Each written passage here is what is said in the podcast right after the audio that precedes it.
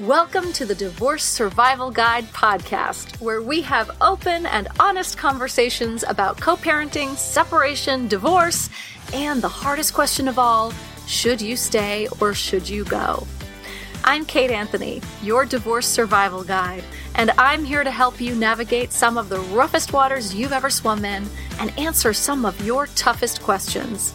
I've been to hell and back. And now it's my mission in life to help you get to the other side of this process with your sanity and your heart intact.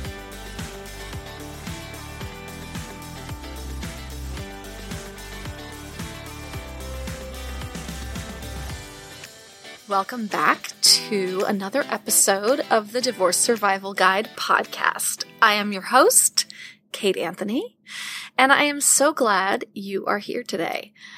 Before we get into this week's awesome interview episode, I just wanted to tell you that this week, this month, for the month of January, this podcast had over 31,000 downloads. And I think I told you guys when I hit like 10,000 downloads for 1 month that I was like so like over the moon excited. And, you know, in the podcasting world, like downloads matter, right? They matter. But more than anything, what matters to me is that those numbers represent humans. They represent you. They represent people who are putting earbuds in their ears and taking me on a walk with you, or inviting me to join you as you cook dinner or in your car, whatever it is that you're doing when you listen to my podcast, you are inviting me into your world. And the fact that in the month of January, that happened 30,000 times, I'm blown away. I'm truly blown away, because that's 30,000 people doing the work, 30,000 people wanting to do better, to know more, to engage more deeply and more richly with their lives. And there's nothing more beautiful. There's nothing that I want more in the world. There's really not. I mean, oh my God. That's what I want. So thank you. Thank you. Seriously. Thank you for inviting me to take this journey with you. And whether that's, you know, on a weekly walk or a drive or as you cook or clean or whatever it is, thank you. Thank you for inviting me in. Back to today's episode. Today we have a really great interview with Jill Sherer Murray. Jill is a TEDx speaker and influencer. She is an author, a blogger, a coach, and the founder of Let Go For It, a lifestyle brand dedicated to helping individuals let go for a better life. She's also an award-winning journalist and communications leader who can trace practically every success she's had in her career, her love life, and more to letting go. Jill did a TEDx talk called The Unstoppable Power of Letting Go, and it's been viewed by almost 2 million people, and it grows by the thousands each day. And of course, it will be linked in the show notes, so you can find it and watch it too. Her book, which comes out in May and is available for pre-order on Amazon and IndieBound, is called Big Wild Love, The Unstoppable Power of Letting Go. And she wrote it in response to the countless numbers of viewers who reached out to her for help and inspiration after seeing her TEDx talk. So Jill's awesome. She also spent a year studying improv at the famous Second City Training Center in Chicago, and she had another 5 years of writing a popular blog called Diary of a Writer in Midlife Crisis.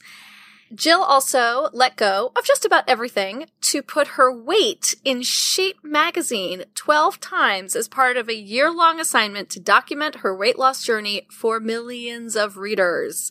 So, without further ado, my conversation about letting go with Jill Sherer Murray.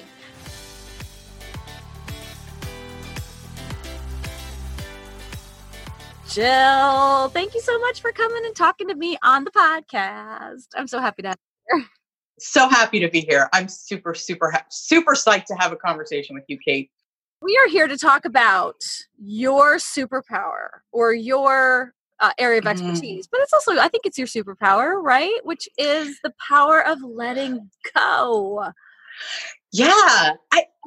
I never really think about it that way, but it's sort of become that for me over the years as I've really started talking more and more about it, that I mean, I've kind of become my own best student. So I sort of do feel like it's become a little bit of a superpower. And I actually think it's a superpower for anybody that can figure out how to let go, really, because it's as good as any superpower, because if you can figure out how to let go, you can pretty much find your way through anything and to anything.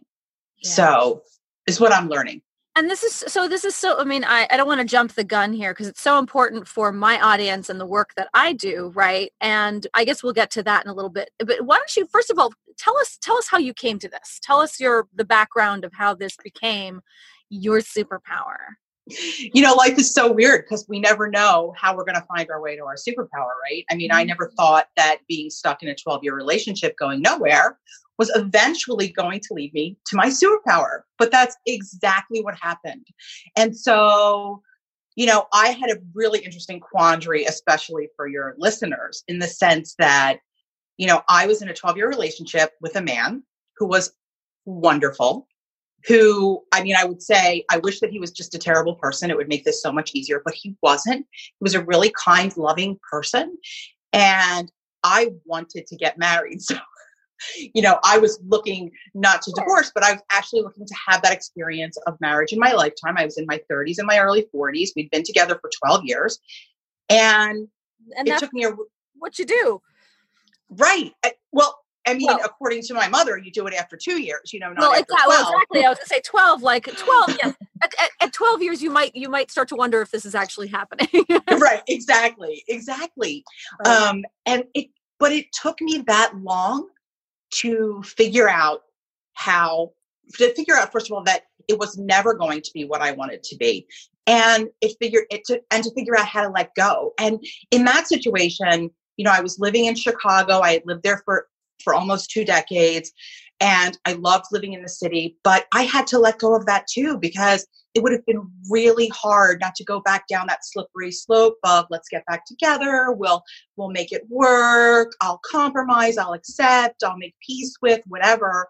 So in letting him go, I had to let go of basically an entire life. So my job, my condo, my friends, at least in terms of proximity, right? My hairdresser, my dog walker, my favorite sushi restaurant, like all those things, I had to let go of them because I knew that it was the only way I would be able to really move forward. And, you know, doing that was really, really hard, but it was also so incredibly transformational. And so what happened for me is, you know, I moved back closer to family in Bucks County in Pennsylvania, and I actually was able to go on and find the love that I wanted and find all the things that I wanted once I let go and opened up space and did so much internal work. And so as I've gotten older, Kate, you know, I think this is just a natural part of us getting older, is that we want to be helpful, right? We decide, you know, we've learned a few things, we want to go out in the world and want to be helpful. And I was seeing people, friends, acquaintances, just people I didn't know who were really stuck in their relationships, stuck on what their partners were or were not doing, stuck on why they didn't have partners, stuck on choosing people that just were never going to take them where they wanted to go. And I don't know. What happened was I lost someone that I loved, and I thought, we're not getting out of here alive. Like, this is just, we don't have time to hold on to that which is no longer serving us. We do not have that luxury. And I just became very passionate about it and decided I was going to get up on a big stage, you know, while I was retaining fluid. And there were 12,000 cameras pointed at me and my mother in the audience. And I was going to tell this, you know, very honest story about how I was stuck for a really long time and how I, you know, what sort of brought me to the choice of letting go and you know, hopefully I could share some of that, those learnings with the people who watched my talk. And it's just been amazing ever since then. Yeah. Superpower away. Yeah. This is your TEDx talk that will be linked in the show notes so that everyone can watch it. Cause as you should, because it's amazing. Great. Oh, thank you. And your story is, it's really powerful, right? Because we hold on for so many reasons, right? Mm-hmm. Most of them are stories that we're telling ourselves. Mm-hmm. That's right. About our worth, about what we, and as women in particular, I think as women in relationships, in cis hetero relationships, right? Let's get really fucking specific about this. Mm-hmm. We tell ourselves stories that we're nothing if we don't have a man. And if we let go of this relationship, we'll never find another man. So therefore, that's right. We will be unworthy and we will be nothing, right? And in your case, you found someone, you found love, and you're in my case, I'm still single, and I'm happy. You know, I say this in my book, I talk about how, and this is no slight to my parents, this is no slight, but we came from a generation where, we didn't talk about loving ourselves. The prize was finding a man. That was the prize. Not even a man who loves you or who trusts you. No, that's right. Like none of that. Just finding a man who's willing to marry you. Like that was pretty much right. If he was, and maybe if he had a little money and he was Jewish, and he loved his mother-in-law, that those were all good, positive things. And I just think, coming from that era, nowadays, we're having that conversation around self-love, which is what I call big wild love. Back then, no, we didn't talk about that. Nope. We talked about how can you be the perfect specimen in order to attract someone who will take care of you. Yes. Someone. Yeah. And if you don't find it, then you're doing something wrong. Right. That's right.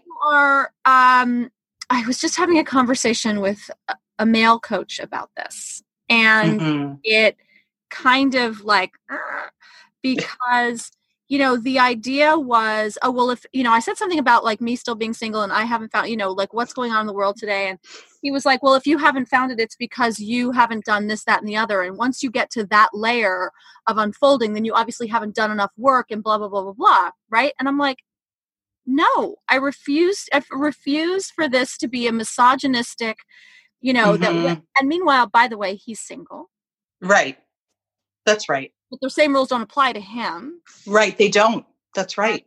Right. Yeah. And so the overarching conversation is that we have to do more, that if we don't have it, there's something wrong with us. There's another layer that we haven't uncovered. There's more work that we have to do. Right. And that, by the way, that may be true, right? We're mm-hmm. always doing work. Right. In my opinion, we must always be doing work. Absolutely. Absolutely. And we are mm-hmm. still enough and beautiful and perfect as we are. And yes. Right. And worthy of love. Right. No, like, but we have to believe that. But we have to believe it. And we're working against the societal messaging, the cultural, the patriarchal messaging that tells us that we're not. Right. No, that we shouldn't. We're not. We have to look a certain way. We have to be a certain age. We have to behave a certain way. There's certain protocol. There's certain, rules of convention that we have to follow. But see, I think that that's just no background noise.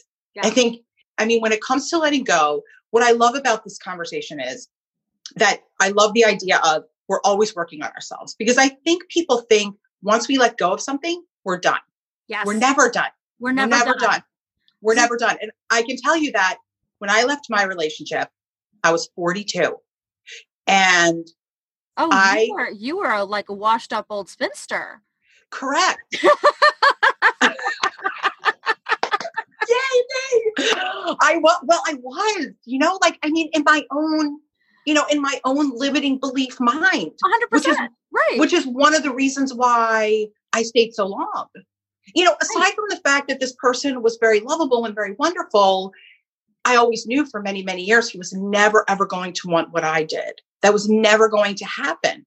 So I reasoned and negotiated with myself a lot. Okay, well, but I have this. And then if I don't have this, then I may not get again. And see, letting go is all about risk. There's so much risk involved. And so if you don't have that ground under your feet, if you don't have that big wild love piece, which to me, in a very basic nutshell is, I've reversed those limiting beliefs, or I am so aware of these limiting beliefs that I am going to be hypervigilant to them when they show up in my brain. Yes. Because you may never get rid of them entirely. No, you don't. And that was the challenge for me, because I was raised probably like a lot of other women with the belief that I had to be a perfect size 6 to be loved. And at 42, I was not a perfect size 6. I don't know what was going on behind me. Thank God I couldn't see it. But I had to once again wrestle with that belief that, you know what, now I'm 42. Now I'm going out into the dating world. Here come all the limiting beliefs, right? I'm too fat to find love. Men want younger women. My days are over. I'm a spinster. I'm washed up. I'm the old aunt with the tissues rolled up in my sleeve. Who's going to want me? Maybe I should just give it up. I'm destined to be alone. Like, they start screaming and raging at you. And maybe you can get rid of some of those limiting beliefs, but as long as you're alive and you leave the house and life changes, it's always going to poke at you. I say life is always trying to call us home to old wounds. So it's about being very vigilant and knowing that letting go is an art and a practice. But if you have it in your pocket, you learn to know when to reach for it. And you learn to know when that belief, that thought, hey, you are not a size 6, girlfriend. No one is going to love you.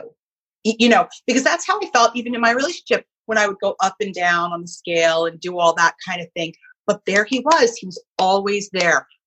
And yes, it was not perfect, but how could I leave that, right? How could I let go of that and take that risk? But once I figured out that, you know what, I was worthy of the things that I wanted. And even more importantly, that there were so many ways to have a happy life that if I never met anyone and I never got married, I would still have a happy life because I'm awesome. And by the way, yes, you are. Right. So there's like a million things I want to say and a million questions I want to ask. Yeah, I know. We keep talking about letting go. Yes. Right? And we're talking, so let's break it down. Mm-hmm. What the fuck does that mean? Right. Right? What is that really? What is letting go? Because here's the thing, we do this a lot, I think, in our society, in our culture, certainly in the personal development sphere. Well, actually, in the personal development sphere, I think we grab it back, right? But in the faux, we're you just have to let go, right? Or you just have to be more confident, or you just have, there is work, right? This is not work. A meme. This is not no. a meme. What does it mean to let go? I can't tell you, Kate, how many people sing that Frozen song to me. If I wake up and I'm having just a rotten day. I hadn't even thought of it. God damn it. Now you put it in my... I'm sorry. It's horrible too, because it just lingers and it just won't go away. But, and they'll sing at me, let it go. And I'm like, it's not that easy. It's it's an ongoing continuum. And so the way that I think about letting go is it like this. Basically, it's a binary equation, right? So if we're in a situation where we may feel unhappy or dissatisfied or particularly stuck, we can hold on for dear life in the hopes that things will change, making a conscious choice that we're holding on. Or we can choose to actually let go of it. And what that means is not deciding to accept the situation or cope inside of the situation or give up on the things that we may want from the situation, which I see a lot of people doing, and they think that that's letting go. It's not. Letting go is holistically detaching yourself from the situation so that at a certain point, you can really look at it objectively and see why it's not something that you wanted to stay attached to. Yeah. So, yes. I interviewed a lot of women for my book. And so many of them would talk to me about, being in their marriages or being with their boyfriends or being even single and dating badly. And they would say, well, I just accepted that was the way it was. I let go. And I'm like, that's not letting go. That's not. Yes. That's not letting go. Acceptance. So, and I think we have a skewed sense of acceptance, right? Like what acceptance does not mean that you accept what is unacceptable to you, that you have some sort of like, you know, yogic, tantric sort of, you know, detachment and right. It's like, no. Acceptance is, I accept that this is the way it is and you can still choose not to engage in it. But the thing that I want to go back to is that you said, you know, the first thing you have, the very first piece of this, mm-hmm. I love this. This is like, in Al-Anon, we talk about the 3 A's, right? Awareness, acceptance, and action. And what we do is like, we skip, like, we want to just jump into action. We want to just do action, right? And so the first piece is awareness. We have to be able to see it for what it is. And that's huge. The good, the bad, and the ugly. And this includes in the work that I do with my clients, right, is the inner critic work. We talk about like the limiting beliefs is that we have got to hear it. We spend so much time pretending we don't hear it, trying not to hear it, like, oh, that's gross, it hurts, it's ugly, right? Like, don't listen to the negative voices in your head. Again, like simple memes, like, no. Right.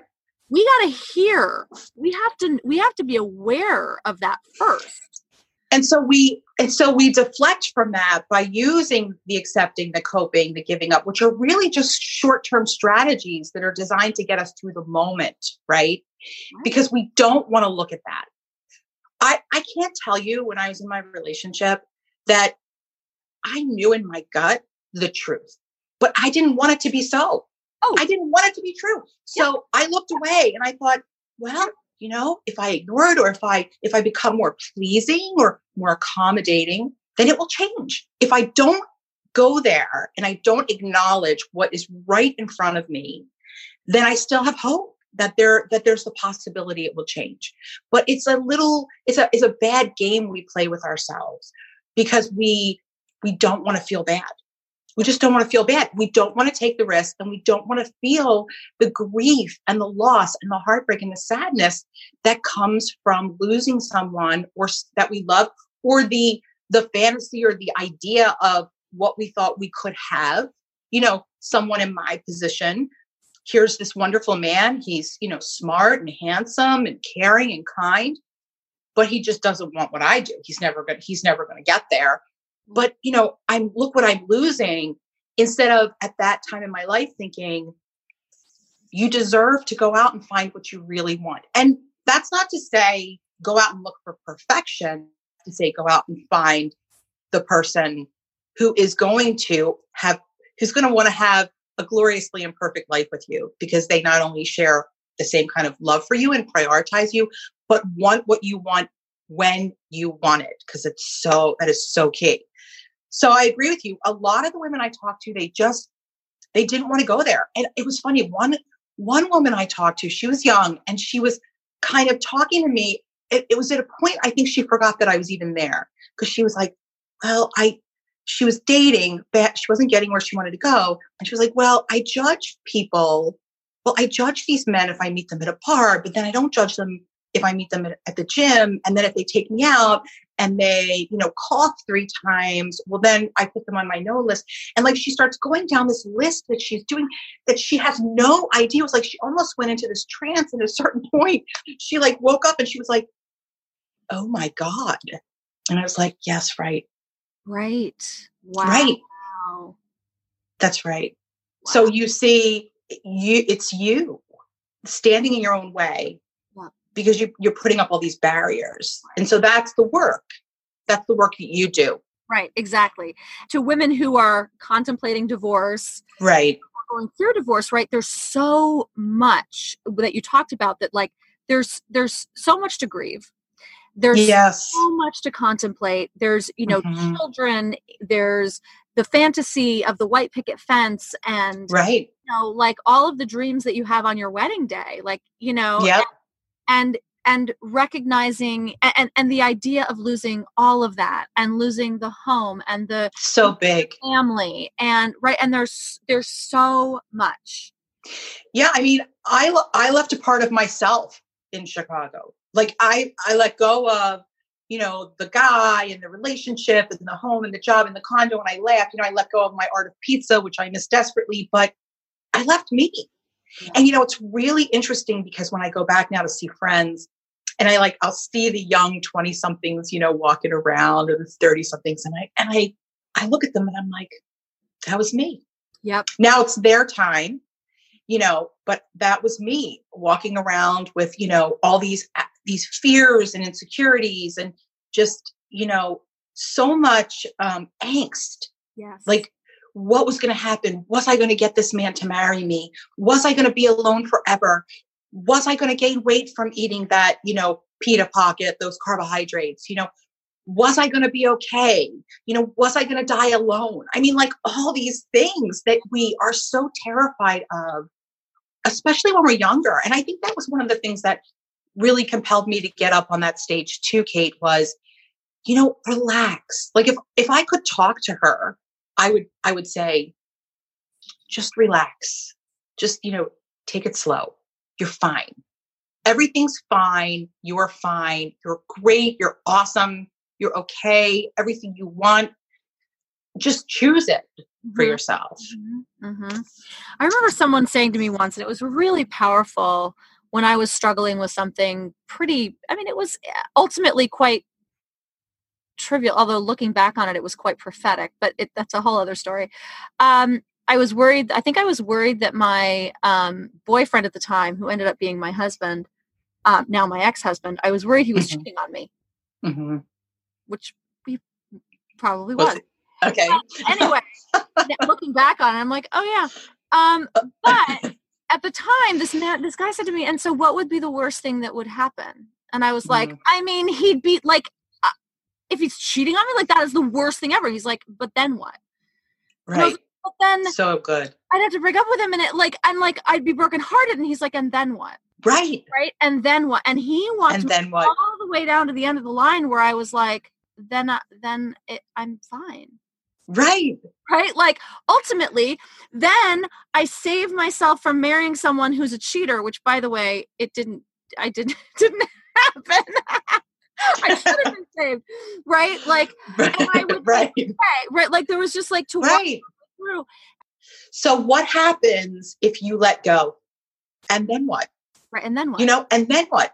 So you feel bad. I talk about it as going through the tunnel of pain. I say, right. Nobody wants to go through that tunnel because it's dark and there's bats and there's birds and it's cold and it's wet and you don't know if there's any way out. So we stand in front of it and we just stare at it.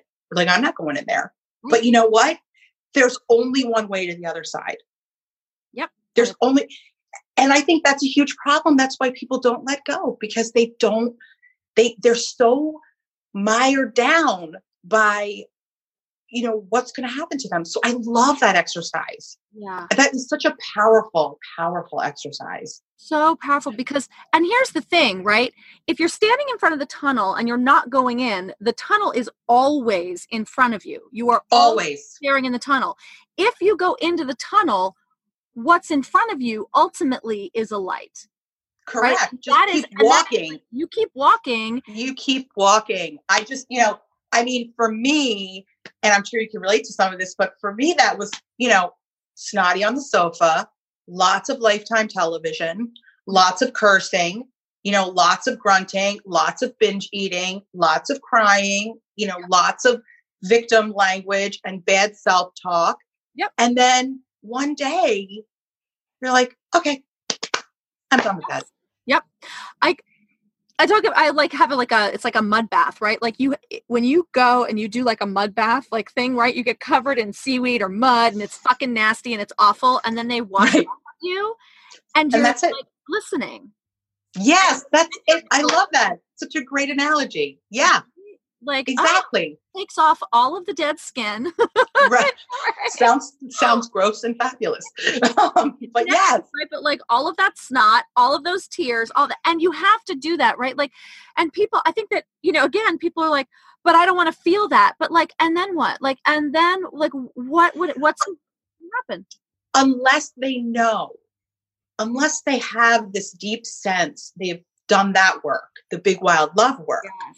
And they have this deep sense of knowing that you know what, that's not going to be a 5-star resort, mm-hmm. but I'm going to be okay yep. because I'm going to get to the light. I know this for sure yep. because I'm right full of empowering beliefs. And I truly, like, they're not bullshit to me. I have worked hard to really own them.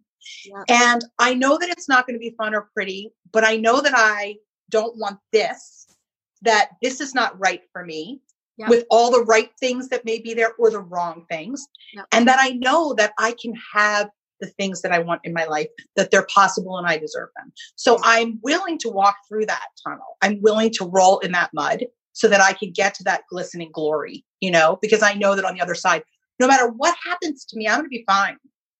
And that's really letting go is like, that's real freedom to me, because then you're just, you know, I mean, you're just not dependent on the outcome. And then you just, you know, try to figure out how to enjoy life, you know, living inside of that belief system, knowing that you got to swap those limiting beliefs when they rise up because they're going to, and then you just keep trucking until you find what it is you want. And there's just so much freedom in that. It's like, you know, when I moved back and I really did. I mean, I online dated. You know what? I online dated with a sense of adventure and play. I didn't go into it with a sense of, right. I didn't feel desperate. I didn't feel like, oh my God, I got to find the guy. I got to find him. Like, I'm 42. Here's the clock. Let's go. I didn't feel any of that. I felt like I may never get married. I may never have that experience, which I would like to have, but I may never have it. I'm clearly not living a conventional life. I have no babies, fur right. babies. Right. And, you know, I mean, we've already, you know, my mother has already made peace with that disappointment or whatever other people's feelings around that are, which are not my business. Right. And so I just went out into the world, and that's when I met my guy. Yeah. And people say that, and I hate when people say that, like, well, you got to relax, but it's not about relaxing. It's about reframing your life and looking at it through kind of a different lens. Yeah. I sort of, it's that thing that bothers me when people are like, you know, when you least expect it, that's when he shows up. Like, you have to not care. And then it's like, it's another way of saying, right. That it's not about that. Right. But it really is about self-love, self-focus, right. Big wild love. Like, I love that you call it that you're cultivating that in yourself, and people are fucking attracted to that. You know? They really, really are. People are attracted to the energy that comes off of someone who understands and loves themselves.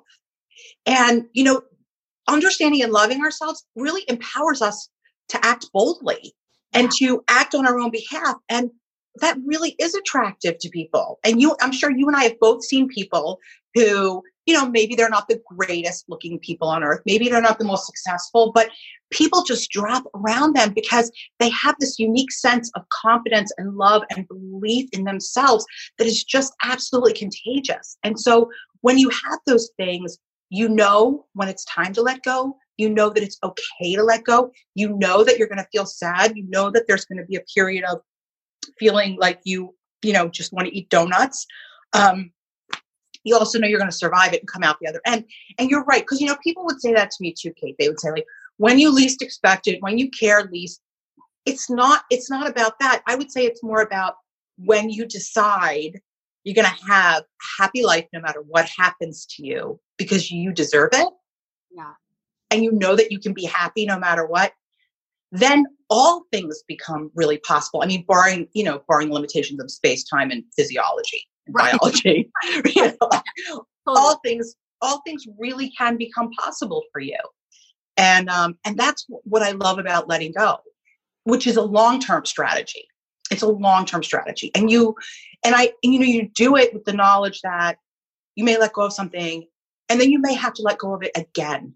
Yeah. At some other point in your life, when change happens or something happens, or you find yourself in a moment of drama or you know, a rite of passage, when these things love to come up. But like you said, awareness is so very powerful. Awareness is the first. It's always the first step. Yeah, it has to. Like, we don't know what we don't know, right? So we're going to have to become aware of it first in order to be able to have any power over it whatsoever in our lives. Like when I was, so I tell a story in my book about this guy that I met when I was online dating, and his name was Mac, and he was really cute, and he was fun. And, you know, I'd been in a relationship for 12 years. Like, I was a little starved for some like other guy fun, you know, going out there in the world and seeing what I had been missing or being with a different person. And he would call me like that same day, and I would go out with him. And I was like, I don't like this. I don't like this. And then I wouldn't hear from him for like 2 or 3 weeks. And then he would call me on a Saturday morning, and I would be like, oh, yeah. And I was like, the third time he did it, I was like, old Jill, here she comes. Here she comes. I'm going to change that guy. I'm going to change him. I'm going to get him to call more often. I'm going to get him to make a commitment to me. I'm going to get him to marry me and somehow figure out, you know, how to have this big life together. And then I was like, come on. And so that awareness piece said to me, oh, no. And so when he did it the fourth time, I was like, you know what? I really enjoy hanging out with you, but nope, I'm done. Good luck. I wish you well. I wish you the best. Go find someone who loves this. It's not me. And I moved on. I was such a big wild love. I was like, such a big wild love moment. I was like, oh my God, Jill, you did it. Exactly. You got it. Yes. And with, you know, and like, you could have had a conversation and been like, hey, I would appreciate it if blah, blah, blah. But you knew. I knew. That you'd been down that road before. Absolutely. This was not that guy. We need to take a really quick break. Yes. Okay. Hear a quick word from one of our sponsors, and we will be right back. All right. We're back. Where do women in particular, right? Because I think this is really a female. This is a hugely female. It is. Where do women struggle most? Where do you see women struggling most? I mean, we've probably talked about that a million. Yeah. I think there's probably more to talk through. Yeah. I think it's so hugely and enormously the big wild love piece. I think women are just, we have so much to do in the world. We're so operating on autopilot. It's like I say, you know, we get on the bus and we let so many other things drive the bus, like the limiting beliefs and the pressure to conform and trying to be, you know, pleasing and trying to be accommodating and all those things. That we go to sleep on the back of the bus while everything else is driving us. And then we wake up at places that we have no idea how we got there. Oh like gosh, we're just stuck there. I love that metaphor. I love it. It's so true. It's true because we're not stopping to take the time to actually ask ourselves, why are we attracted to these people? Why are we staying? What's the payoff? Because there is a payoff. There is a payoff. And usually that payoff tracks right back to those limiting beliefs and that lack of big wild love. Yeah. And when we know that, again, awareness, then we can say, oh, okay, so here's my work. Here's where I need to shift and change if this is what I truly want from my life. And I think women are very stuck in, you know, Kate, I talk to these women, they're in their 30s. They're so terrified of being alone. Yes. They're so terrified of missing out. Right. Of missing out on the babies. Yes. There's that piece, but they are there. But even the ones who have had babies, they're terrified of being alone. And I say, you know, it's so funny. I'm actually about to do a post on this on my social media because there was a woman put a comment up on my talk. I love to read the comments. And on my talk, she talked about how she loved my talk until I got to the point where I talked about how I met someone else. And she said, I just wanted her to tell me that it was okay to be alone. Yes. And I'm thinking, you don't need me to tell you that it's okay for you to do anything. And not for nothing, being alone is pretty awesome. Like there's a lot of wonderful things about being alone, and being alone is really necessary. You know, when I was, many years ago, I was insane, and I was a Shape Magazine. So I'm still a little insane, but I put my weight in Shape Magazine. I was their weight loss diarist for a year. So I had to put my weight in their magazine every month for a year. This is like talk about letting go. Okay. But they gave me every month, access to a body image psychologist to talk to. And I'll never forget her saying this to me. She said, you know, when we let go of things, when we let go of weight or we let go of people or whatever, we rush to fill that void. We rush to fill it because we just don't want to sit in it. We don't want to feel it. We don't want to have that discomfort. We don't have any time that as we don't want to have more time than necessary to be with ourselves because we don't know what we're going to find there.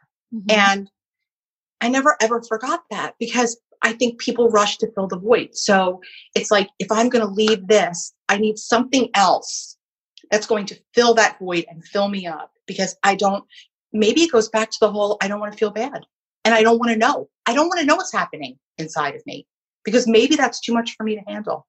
Well, and sitting with nothingness, right? Sitting with the emptiness and with the void, right? So like, if I take this thing out, mm-hmm. who am I without it, right?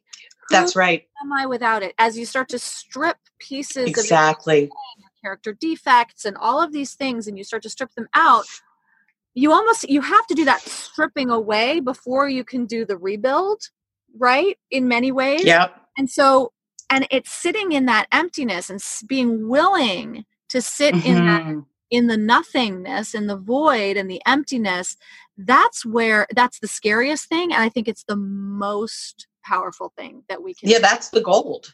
That's where all the gold is. It's discomfort. It's in between. It's the gray area. It's not black. It's not white. I don't know what fucking color it is. I don't know who I am without this shit. Right. It's awful.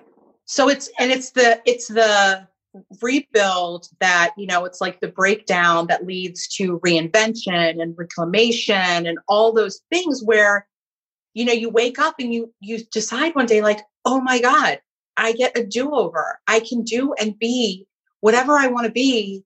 I don't have to compromise. I don't have to worry about, you know, what's already lost because it's lost.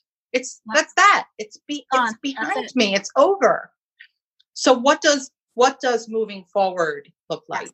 And what role do I get to play in that? Yes. And this is exactly why my divorce was the best thing that ever happened to me. Right? I read that. Yeah. Because I got to sit in that real ugly discomfort, right? And mm-hmm. then I got to rebuild myself consciously, aware, you know, really aware. Mm-hmm. And it was ugly and it was painful and it was all of the things. Mm-hmm. And, you know, 10 years later, I can tell you absolutely clearly that it was the best thing that ever happened to me. It was probably the best thing that ever happened to my ex-husband. Mm-hmm. You know, it was definitely the best thing that could have happened for my poor child. Right. That. Well, yeah. That's a whole other thing, but yes. It is. But for me as a woman, like, holy shit. And you mm-hmm. know, one of the things that I don't think I mean, I do talk about it a little bit, but I really want to say is that my people who listen to this podcast, people who follow me on social media, people who do my programs, people who work with me, whatever, they have a sense of who I am now. Right. Mm-hmm. Right. And what I want to impress upon everybody is that I was so not, and I'm sure this is true for you. I was absolutely so not this person 10 years ago, 20 years ago. So fucking not this person, you know? Right. But what I had a sense was I had this sense that there was that this person was in there somewhere. And that if I didn't let go of my mm-hmm. current circumstances, I would never reveal, find, build, open up to this person that you see now. But then I was scared. I was meek. I was codependent. I was, you know, I had given all of my power away, Yeah. And guilty. Right, yeah. Right. Absolutely. And I had this sense. I was like, I kind of felt like I'm a strong, powerful woman. And I was like, no, I'm fucking not. But I think I am. I remember this woman said to me, right. years ago, just before, it was like 2 years before I left my marriage, I think. And she said to me, you know, one of the things I want you to know about yourself is that you are so much more powerful than you give yourself credit for and that you know. Mm-hmm. And I was always like, what the fuck does she mean? Like, mm-hmm. What are you talking about? What? And this is what she meant. This is exactly what she meant. Right. Exactly. Yeah. You know, it's, I love that because yes, it's like if I, you know, and thinking about all my stuff that I'm doing now, the books, the courses, the talking, all that stuff, but it's really going back to that beginner's mind where we were. And I think even if you have enough of what you're talking about, again, in the frame of Big Wild Love, and just enough to pull at that thread inside of you, yeah. to unravel, like to start pulling it. So you're like, well, I think I have this. Well, no, wait. Wow. Look at all this stuff that's coming out that I'm pulling, all this amazing, powerful, you know, incredible parts of me. And yes, some that may not be so incredible now, but in seeing that, I can work through that. I can make that, because, you know, what I always said is, you know, when we don't do that work, we are essentially agreeing to let other people decide for us what we have and what we don't. Yes. So I was, you know, I would wait around and I would say, well, you know, maybe he'll come around and maybe this. And it was like, one day I woke up and I was like, why am I waiting for someone else who's given me over a decade's worth of information, right? That I have to make a choice on my own behalf. So why am I waiting? And this can happen in love. This can happen in, you know, I just left my big corporate job, you know, which was scary as anything, right. But letting go of that again was, why am I waiting for something else to happen for me when I have as much information as I need to decide what comes next for me and to choose it for myself? Yes. And really push through that risk. And really what you're doing, right, is you're waiting for someone else to give you permission to live and to be exactly who you are. And you have, as you said, a decade's worth of information, right, to prove that that's not, you know, we're all responsible for our own lives. Right. And this is it. This is it. This is the one fucking shot that we have. So, that's right. And I want to say this like really clearly to my listeners. I want everyone who's listening to this to really stop for a minute and think about this. Think about the fact that this is your, as Mary Oliver says, this is your one wild and precious life. Right. And if you are waiting for someone else to give you permission to live it, you are not going to get it. You have got to take that permission for yourself. And I think you'd probably speak to this better than me, but what I would posit to them is, whose permission are you looking for? Yes, absolutely. Because, you know, I think once you figure that out, then you can say, oh, yeah.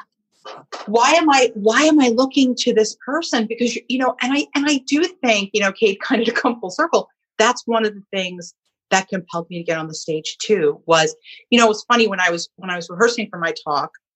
And I remember I would say to my husband, you know, I'm getting on the stage, there's 24 other women, and they're up there talking about things like, I survived 8 bouts of cancer. I am the most healed from progressive MS and never took a drug. I bring underwear to 30,000 girls in underserved India. And I'm like, and I'm talking about a breakup.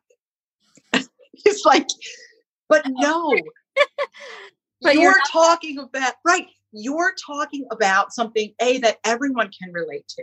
And B, that is exactly what you're saying is, what are you going to choose for yourself? What are you going to hold on to?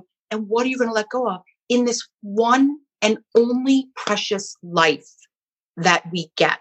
The person who died, you know, oh my God, we're not going to be here forever. Let go of not yet. Do it now. Do it now. Do the hard stuff now. Put on your track shoes and start running through that tunnel. Yes. Because you know if it's the truth. You know if it's right. I always know. I always know the truth. I think we all do. We feel it in our bodies. We know it in our hearts. We know it in our guts. But it's all this other stuff that slows us down, that has us, to your point, staring at that entrance of that tunnel for 12 years. Like 12 years. 100%. Absolutely. So, absolutely. Yeah. Oh my God. That's a lot. It's crazy. Exactly. Right. So, one more question real quick. Yeah. So what should women, what is it that women should let go of in order to have healthy, happy relationships? Like, have we covered this as a topic, or is there something sort of, is there a checklist, or is there? Well, I think that women, first of all, should let go of being so damn hard on themselves. God. Okay. Because I think we're brutal about that. Real. We are. And so I say, let go of having to be of all things to all people. Let go of other people's voices telling you who you should be, what you should be.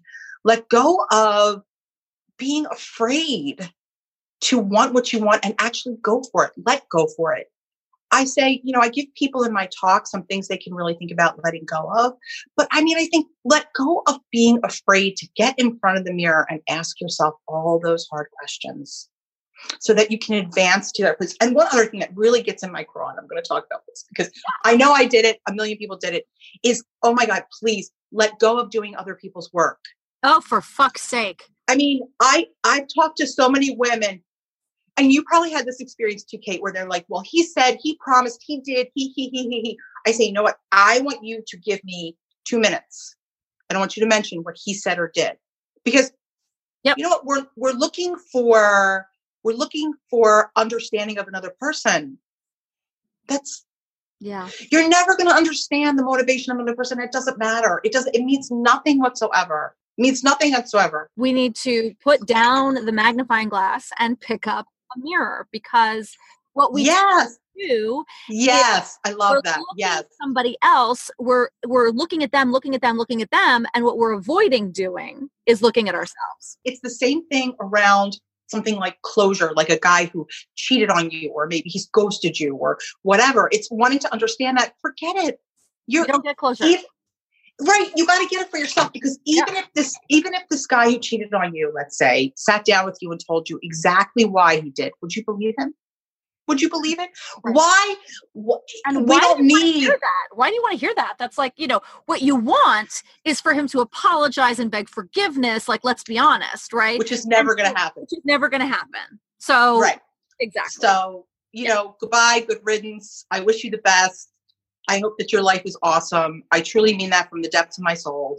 Thank you for the gift of torture that you gave me, because I actually learned something from it.